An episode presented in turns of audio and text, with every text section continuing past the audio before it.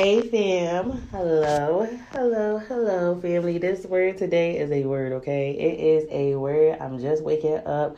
The Lord just brought this word to me.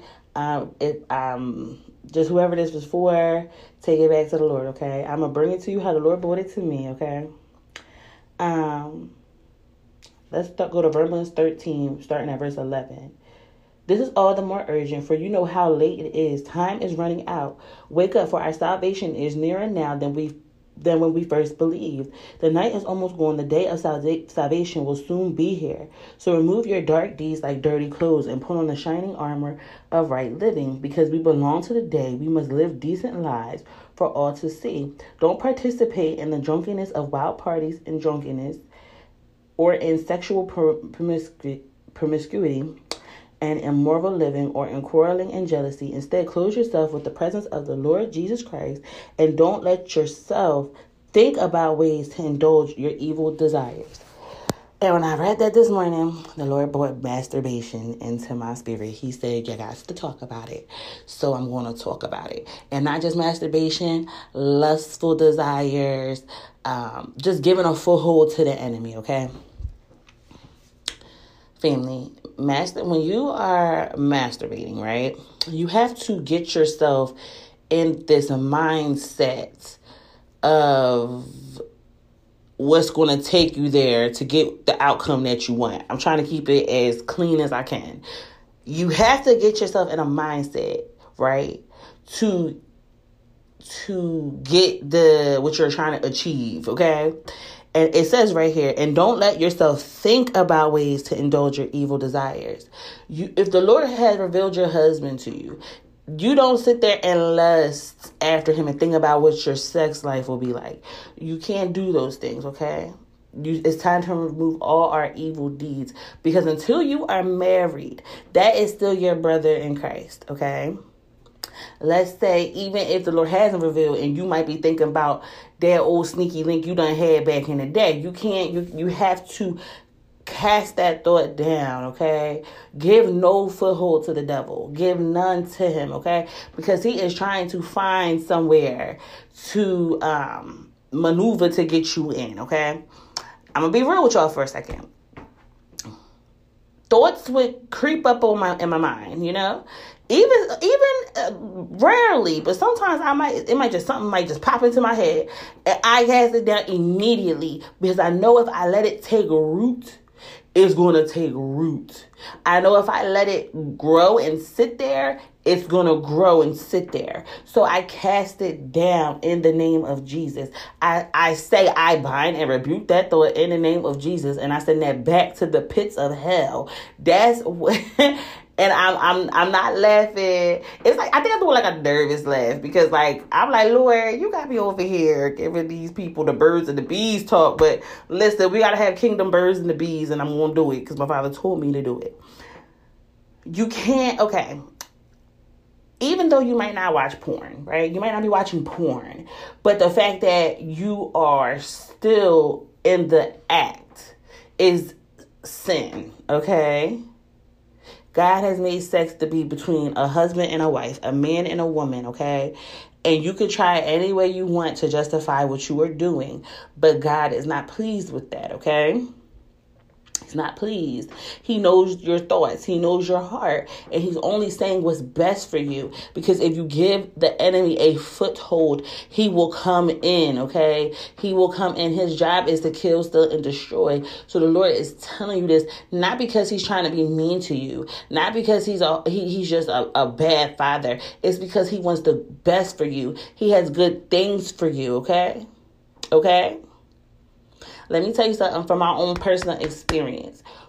Having sex and you coming out of the dark, the more you draw closer to the Lord, the less you you feel more convicted. You feel more dirty when you get done, okay? You feel more dirty when you get done, because you know. You see how um, verse fourteen said, instead clothe yourself with the presence of the Lord Jesus Christ.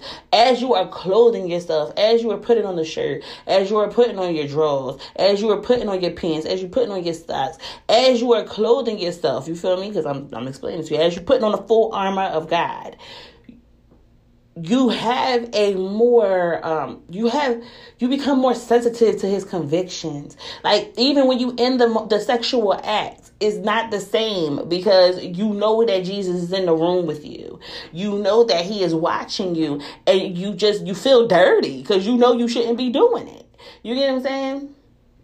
So I do pray in the name of Jesus that whoever is listening to the sound of my voice that needs this conviction, I pray that the Lord gives you that conviction in the name of Jesus, because the Lord wants the best for you. He wants the best for you. And I came on here because I know God wants the best for you. And I want the best for you because God wants the best for you. And he don't want you to be doing stuff like that, okay?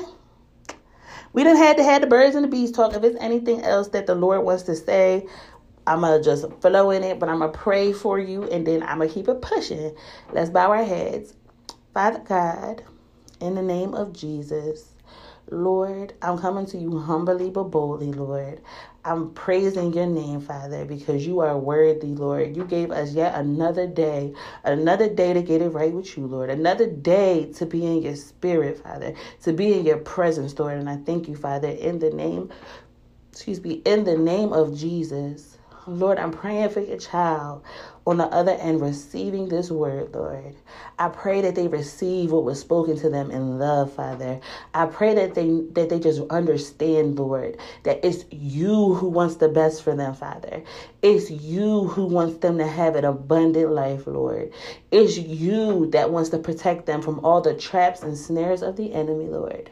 And I pray as that conviction sits in their heart, Father, that they just confess their sins to you, Father, and they turn away, Father, that they repent, Lord. They come to you with a repentive heart. And I just pray for that child that you give them the strength that they need. You give them power, Lord. I pray that your power works works abundantly in their weakness, Father. And it's in the mighty name of Jesus that I pray. Amen. Go read Second Corinthians chapter twelve. I love when Paul talks about the thorn in his flesh, because it's just like, he said, each time I asked the Lord to remove it, and each time he said, my grace is sufficient, for my power works best in your weaknesses. Okay? He said, that's why now he rejoices in his weaknesses. He, he tells people his weaknesses, because first he is weak, but then he is strong. He said he could boast in himself, but what good is that going to do? But he will boast in the Lord. And family, listen, the Lord will take your weaknesses.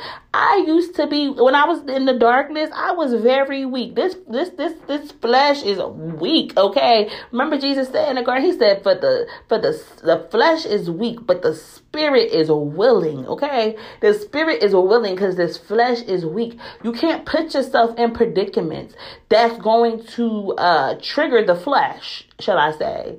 You know what I'm saying? You can't be trying to spend the night over somebody's house. You can't be going over um stank house. You can't be doing that, because you know what you're going to want to do when three o'clock in the morning hit. You can't do that. You have to be vigilant. You have to be sober-minded. You can't be living oblivious and be like, oh, well, I'm going I'm to still put myself in predicaments like I did in the world, but I, I, I ain't going to do nothing. No, the flesh is weak and the spirit is willing. And when you repent, you turn. You turn from the from your, your wicked ways, and you choose to follow Jesus. You nail that passion and that desire to the cross, and you follow him, okay? You got to crucify this flesh, because it's it, it's it, it's very, uh, the flesh will tell you what it wants, but you are sub- to subdue it and be its master. Didn't um the Lord, he said that to Cain, he was like, um when he was like getting jealous over Abel, and he said, watch out, because sin is at the door, eager to, to um oh what he said, he said, watch out, for sin is crouching at the door, eager to control you. He said that. Y'all, I think it was like Genesis chapter four. Y'all can go back and read it, because I might not have said it just like the Lord said it, but that's what he said. And he said, but you are to subdue sin and be his master, to be sin's master. Okay? And the Lord, he warned, he warned Cain, because he seen what was in Cain's heart. And he didn't want Cain to murder Abel. So he gave him a warning. But Cain ignored it. And he let that grow in his heart. So today, don't let lust grow in your heart. Don't let... um. I'm trying to think of a better word. Don't let just your, your sexual weaknesses. Don't let that stay in your heart, but give it to God. In the name of Jesus, I pray this word has blessed you, family. I pray that you receive this word with love, because your sis love you. I wouldn't have came on here if I ain't love you to tell you what the Lord told me. Okay? And I pray that you receive it in love. Just receive this in love and know we want the best for you. But most importantly, Jesus wants the best for you, okay? I love you so, so, so much, okay? But let's say this together. Most importantly, Jesus loves you. Bye.